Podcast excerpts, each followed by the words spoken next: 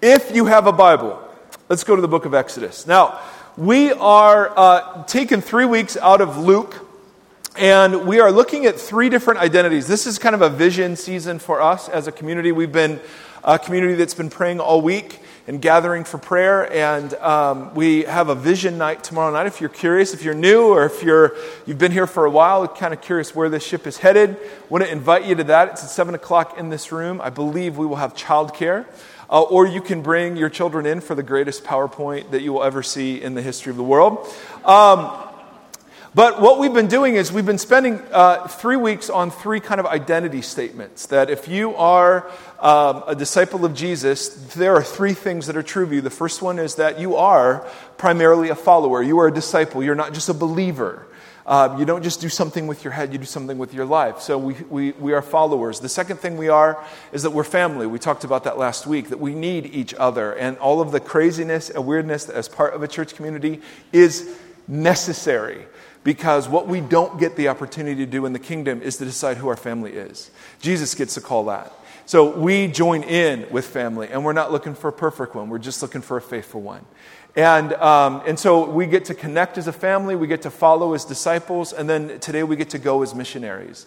And we believe that every other identity statement that's true of you can be subsumed under one of those three that you're a follower, uh, that you are a connector as part of a family, and that you go as a missionary. Now, I grew up in a church where we would have the, uh, the world map. So we'd have Ohio, we'd have the world map, and, the and Ohio was kind of the center of the world at that point. And then you would have pieces of yarn that went to all these different countries. And that's where our missionaries were. And then we would take a, a, a special week uh, out of our church year and call that Missions Week. And, and it was great. And those that go are worthy of special honor, no question. But what was the implication? If we send missionaries, that means we're something else, correct? And we just want to remind ourselves that no, no, some, some are sent, overseas. Everyone else is sent to their neighborhoods, their dorms, their wherever. So, Exodus chapter 3, it's going to take us a while to understand why we started in Exodus chapter 3. But when we get there, you'll be thrilled. Now, uh, man named Moses is invited to be a deliverer of God's people. He's got a, a few concerns, a couple of comments, some objections.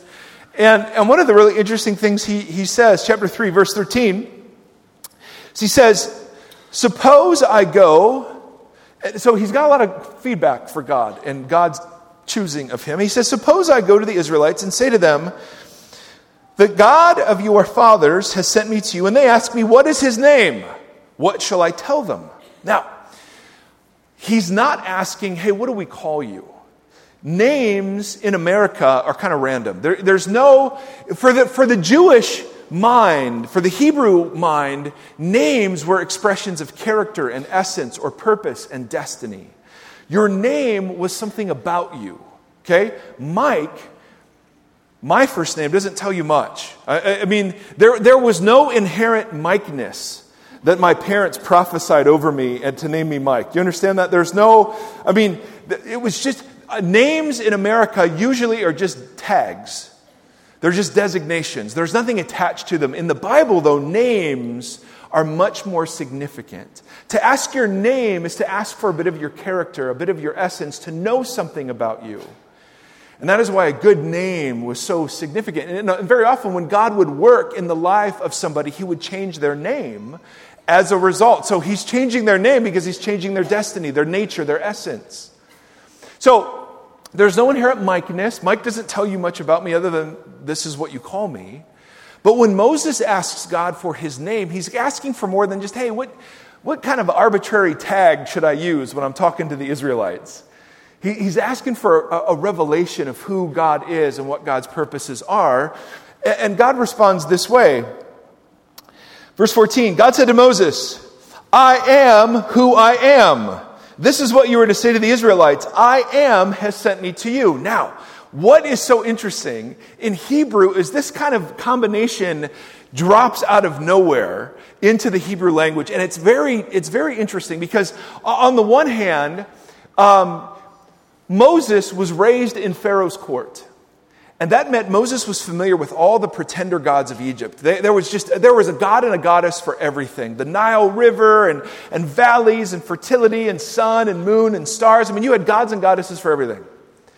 So when God says, I am who I am, or I will be who I will be, or I am that I am, all of those are legitimate translations. They all come from a, a word that means in Hebrew to be, to exist.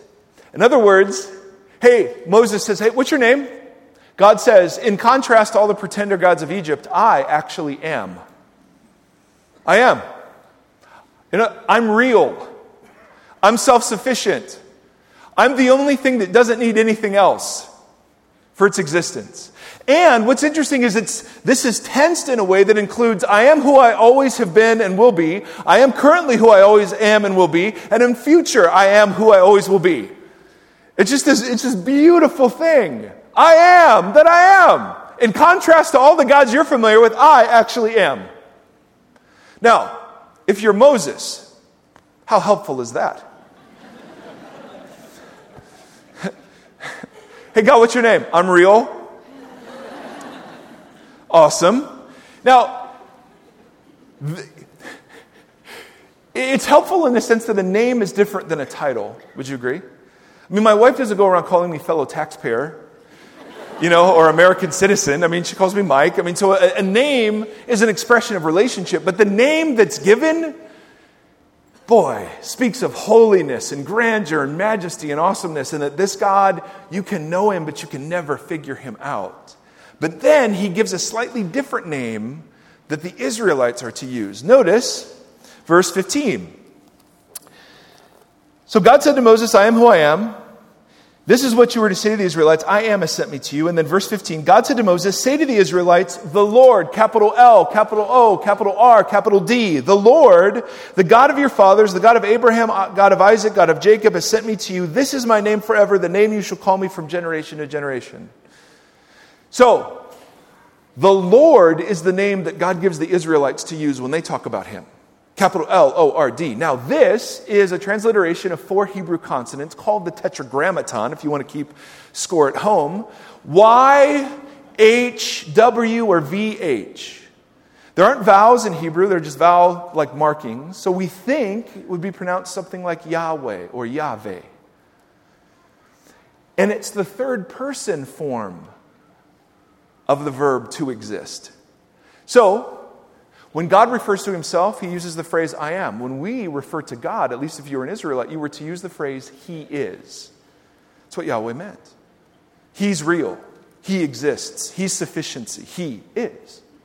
Now, it's interesting, therefore, when Jesus comes marching around and he looks at some Israelites and he says to them, Before Abraham was, I am.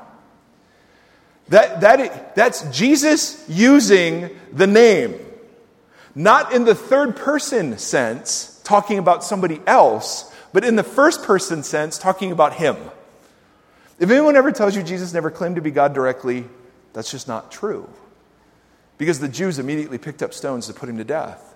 So when God refers to himself, he uses the phrase I am. When we refer to God, we use the phrase Yahweh. We don't know how it's pronounced, technically, because out of reverence for the name, the Jews stopped saying it publicly and just referred to it as Hashem, the name. So they wouldn't say the name, they would just say the name that refers to the name. right? Are you tracking with me so far? Kind of. Now, I don't like that my NIV Bible uses the Lord, capital L O R D, because 6,800 times in the Hebrew scriptures, Yahweh is used. It's his covenant name for the Israelites. And it's a big deal to him. Go to Exodus chapter 20. It's not a surprise, given the name, that there's a commandment to revere it, to protect it, to not misuse it. Exodus chapter 20, verse 7. Now, in the translation I grew up with, it was always, You shall not take the Lord, the Lord's name in vain. The NIV that I'm reading out of says it this way, verse 7 you shall not misuse the name, and then you see the capital L O R D? That's Yahweh. You shall not misuse the name of Yahweh, For Yahweh will not hold anyone guiltless who misuses his name. Now, what's interesting is this phrase misuse. It, that, that in one word encapsulates two different words that in the older translations were take and in vain.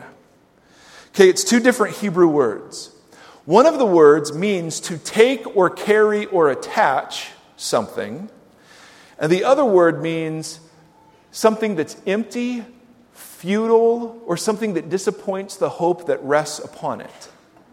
So you could translate it this way do not misuse the name of the Lord, or do not take the Lord's name in vain, or do not carry the Lord's name in a way that is empty. Do not attach the Lord's name to something that is empty, an empty promise, an empty word. Now, if you're kind of foggy on what this has to do with anything, let me make it worse for a second because typically when we talk about not taking the Lord's name in vain, what we're saying is listen, if you accidentally hit your thumb with a hammer, there are certain words you should not say. And that Jesus Christ's middle name doesn't begin with H, right? We're not, I mean, they just, there's, did you not get that? I've always would say Jesus H. Christ. Uh, I, okay. So don't ever say that, is kind of the point. The, the command to not misuse the name, we make a command to not swear, and that is certainly true. But the command to not carry the Lord's name in an empty way or attach it to an empty thing is bigger than just our language. Go, if you would, to Exodus 23. So the H joke won't go to the next service. Appreciate your feedback on that. That's helpful. In the business, we call those crickets. And I'm quite used to them. Uh, Exodus 23, verse 20. Notice, See, I am sending an angel ahead of you to guard you along the way and to bring you to the place I've prepared. Pay attention to him and listen to what he says. Do not rebel against him. He will not forgive your rebellion, since what? My name is in him. So, the name can rest on a, a person or a being and how you treat the name. Remember, a name isn't just a tag or a designation. The name represents character, essence, destiny, or purpose. So how you treat the name is how you treat the person. So if the name rests on this angel, Moses is saying, if you sin against the angel, you're sinning against the name. And if you're sinning against the name, you're sinning against the God whose name it is. Are you with me so far?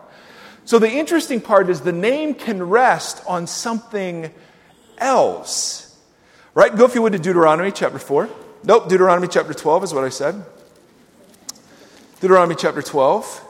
We find that the name rests not just on a person, but in, on a place. Deuteronomy 12, verse 11. We're going to go to Micah after this. You may want to get started on Micah. Just uh, took about half an hour in the first service to find Micah.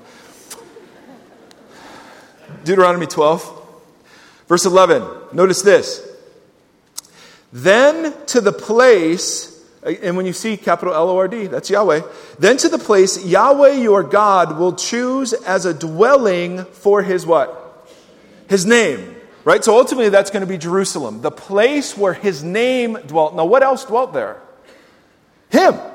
Right? That was he dwelt in the temple. So his name resting on a place means he's there. Do you see the connection between his essence and his name? If his name rests on something, how you treat that something is how you treat him. But his name can also rest on a place. So in this case, it's Jerusalem and the temple. Go, if you would, to the book of Micah, chapter 4. And then we're going to go to Ezekiel, just to preview you. Some of you have just said, you know what, I'm just going to watch the screens because I trust they'll be on the screens and I don't need to exercise my fingers.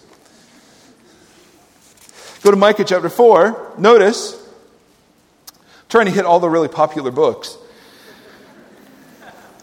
Micah chapter. Bambi.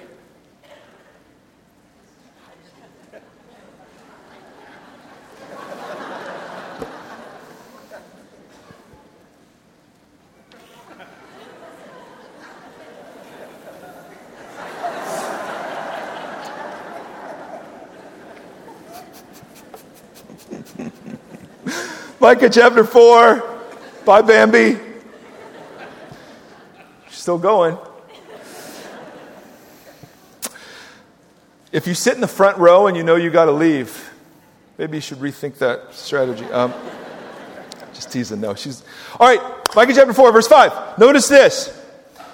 All the nations may walk in the name of their small g gods, but we will walk in the name of the Lord Yahweh forever and ever. So the name can rest in a being, the name can rest in a place, and now the word walk in Hebrew means to live. So the name can rest over a way of living. So the idea is you can live in a way that is congruent with the purposes of Yahweh, the character of Yahweh, the name of Yahweh, or you can live in the name of some other God. So the name can rest over how you live, not just what you say, and not just a place, but how you live. That is fascinating to me because when Jesus says in Matthew chapter 6, Father in the heavens, teaching us how to pray. May your name be hallowed. May your name be kept holy. What does that mean? Well, let's look at the opposite for a second. Go to Ezekiel chapter 36. Flip back a couple. Notice this. Now, the prophet, Ezekiel isn't a really positive book. Um, there are some amazing promises of restoration and uh, return from exile and new covenant. But in the midst of those, I mean, it is a pretty catastrophic announcement of Israel's demise into exile and their deservedness of the invocation of the covenant curses. But, but notice, there, there's something attached to God's name that, that um, Ezekiel mentions, verse 20 of Ezekiel 36.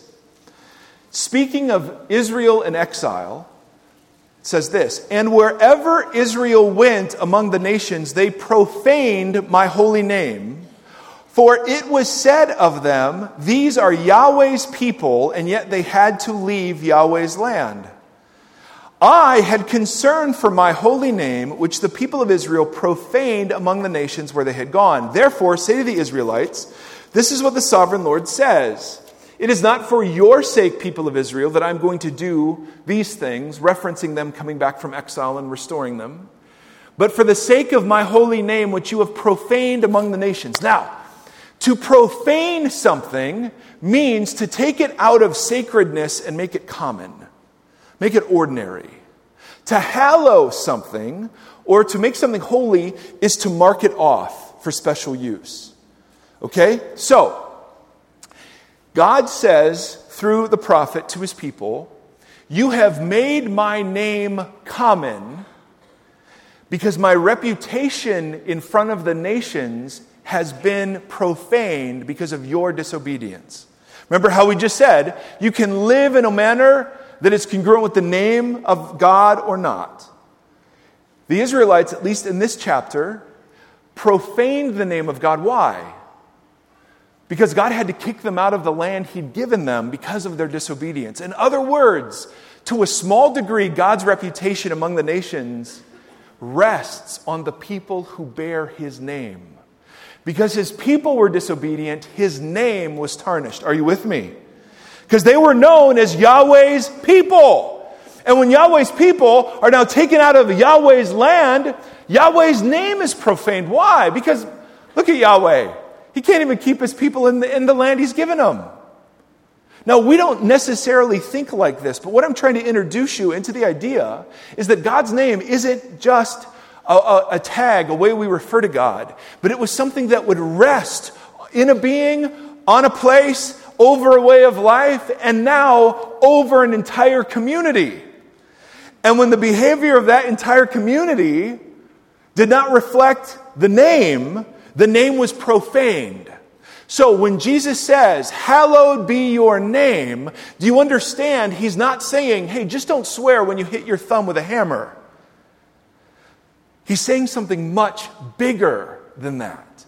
It includes what you say when you hit your thumb with a hammer, but it's a lot larger. Go, if you would, to 1 Peter chapter 4. Notice this. Now, relevance is soon approaching, brothers and sisters. 1 Peter chapter 4, chapter 4, verse 14.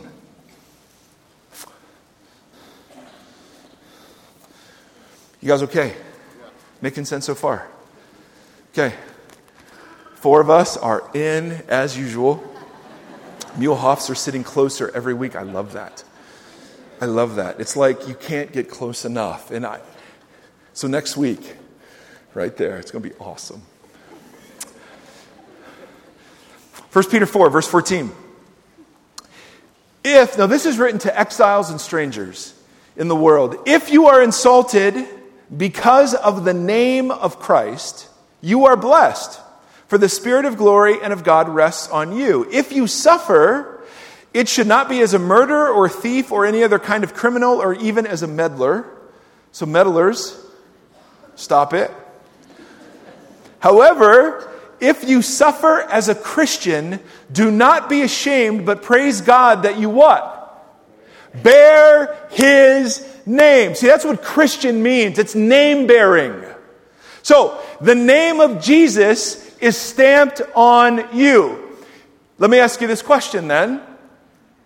If taking the Lord's name in vain or misusing the name means attaching it to something that is empty, may I gently suggest that perhaps the emptiest thing the name gets attached to is us. And when we want to shake our fist at Hollywood about how much they insult the name, the warnings against misusing the name were not given to pagans, but to those who bear it. See, swearing is any time the name is stamped on you and you don't live in a way that brings glory and honor to it. See, so people will say, if, if this is still fuzzy, have you ever heard the phrase, we're going to go witnessing? Have you ever used that? Usually people mean they're going to go share their faith verbally, right? Have you ever heard that? The problem with it is that you became a witness the minute you said yes to Jesus. You've been witnessing your entire Christian life. The issue is not whether or not you have been witnessing, but who are you witnessing to? What kind of God are you bringing attention to? A God that is small and tribal and national? A God that is mean and petty and wrathful? A God that is good and gracious and joyful? What kind of God are you as a name bearer putting on display? You don't get to opt out. Nobody gets to check mark and say, no, I don't feel like being a witness. You are that. You carry the name the minute you say yes to Christ. So the issue isn't do you witness? The issue is you've been witnessing the whole time. Your kids are learning about God from you. Your friends are learning about God from you. For whatever reason, in God's crazy economy, in a tiny way, He entrusts His reputation to those who bear His name. So let me ask you a question. If you live, if you would live differently, by going to school or work tomorrow and having a big t shirt that says, I follow Jesus, then you're taking his name in vain by how you're living now. If you would interact online differently, if you would change your screen name to I follow Jesus and sign every email with I'm a Jesus follower, if that would change the way you interact online, you're profaning his name by how you're living now. I mean, and I've learned this lesson the hard way. As a model, as a, uh, as a, as a movie star, no, as somebody that's worked in a lot of different big churches in Orange County, it, it dawned on me one day that people would know who I was and what I did, and I would have no idea who they were. So I was in Hoag Hospital, five in the morning, Duran Duran's Hungry Like the Wolf was playing. I kid you not. I had some sort of food poisoning flu. I am launching projectiles all over the place. It is the grossest, grimiest thing ever within a 10 minute span. A paramedic walks by and says, I thought that was you. Candy Striper, hi, Pastor Mike. And a scribe attached to the ER doctor. Oh, well, that's interesting. Restrooms, car dealerships, restaurants, conferences in other states, I have learned that for whatever reason, I am never anonymous. And do you know how absolutely liberating that has been and good for me? Because, I mean, think about it. Let's say we're, we're pulling out after this service, and let's say I cut you off in the parking lot. Right? Now, you're upset that I cut you off, correct? But when you find out it's me, isn't there a little extra? Like, He's the pastor, right? Isn't there just a little extra, right? So imagine you began to live your life with that same awareness. I mean, so we were at Disneyland, I don't know, four or five years ago. And if you work for Disneyland, this is not, uh, I bless your work. But we were paying $38 for hot dogs and juice boxes in a place of torture called Ariel's Grotto. And, and, and, and what it was is you go in there and, and princesses come out and they spend 12.2 seconds at your table. And it's not, a, it's not a millisecond over that. I mean, it is a rigid schedule. And so, you know, our, our girl was into this, and, and so we were there, and, and the food was bad, the service was bad. I mean, we just had a literally horrible experience. And it was two hours. We, we saw three, or two or three circuits of princesses. I mean, it was like, oh my goodness. And so, because you're sitting there and you're trapped, you're not enjoying the rest of the park. And I, I was irritated, to say the least. Two hours go by. I kid you not, two hours. The server comes over hands me the check, and, and, and at that point says, I go to your church. now, what did I do? I replayed the last two hours to see how high the jerk factor had been operating, right? And I wanted to say, lead with that. Just tell me that next time, all right? But here's what I learned. Here's what I learned. To the degree I would have lived differently had I known that she knew who I was, to that degree, I am profaning the name. Because if you change the way you are when people find out whose name you bear, see, we're the reason.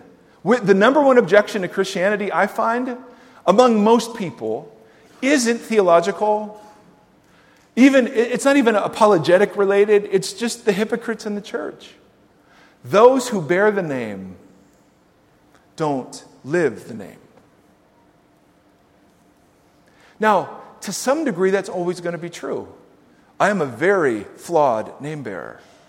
But part of name bearing means when we screw it up, and we will, we forgive, we bless, we reconcile. That's part of name bearing too. Because the announcement is that Jesus came to save sinners, of which I am the worst. So, when I sin, as is built into the message, my forgiving, my reconciling, my restoring. See, if you would drive differently, if we put a big old bumper sticker on your car that says, I follow Jesus, then you're profaning the name. Because the same accountability I have publicly, you have too. There is no such thing as anonymity for followers of Jesus. Sign your name to everything. And if you can't sign your name, then don't say it. See, we want to shake our fist at Hollywood and say, they're profaning the name. But who are the ones most in danger of profaning? Those who bear it. I am the chief of sinners. But let us not allow our imperfection to diminish the invitation. You go here as a witness. You can't help it. It's too late. You're teaching your friends, your family, your coworkers about who God is. You can't stop it. You can't prohibit it. I mean, I, I was talking to one young lady a couple of years ago, and I was making this point about how she was driving because she had a fish in her car. And I said, if there's a difference between how, how you would drive with the fish or without, then drive like you got a fish on. And she said, no, no, no. I'm just going to take the fish off and then I can drive however I want to. Maybe, there, maybe the point was missed. And, and this isn't about guilt, this isn't about obligation. Brothers and sisters, we are fully recipients of lavish grace and mercy, but we are inheritors of a new covenant. And as part of the covenant, we bear the name. God, for whatever reason, has always said, My primary way of reaching other people is using people that bear my name. So this isn't a guilt thing, this is just true. The question is, what kind of God do you witness to? That's the question. Is it Jesus like or not? No matter what you say, no matter what you sing. See, we just want to be the kind of people that whenever we start talking about Jesus, there isn't whiplash to the people we're talking to and they go, Oh, I would have no idea that that's what you thought. Right? So, what I want to do is I just want you to close your eyes for a second. Bambi! right when it's over. You timed that so well. You did. Close your eyes for a moment if you would.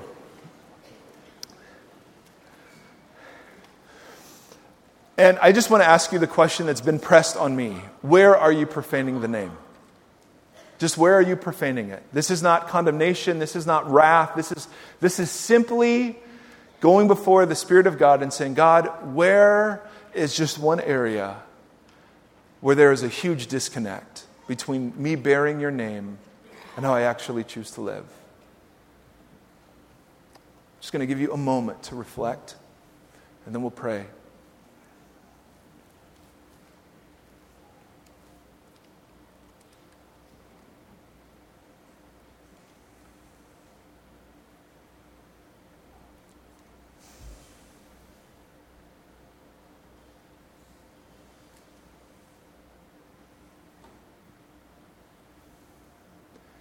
The mighty name of the Father, and the Son, and the Holy Spirit. Lord God Almighty, would you wake us up to the calling that you've set before us, to the inheritance for which we've been saved? Would you wake us up to the damage sometimes we do to each other and to others by just not living with an awareness of who we are, what it means to carry your name?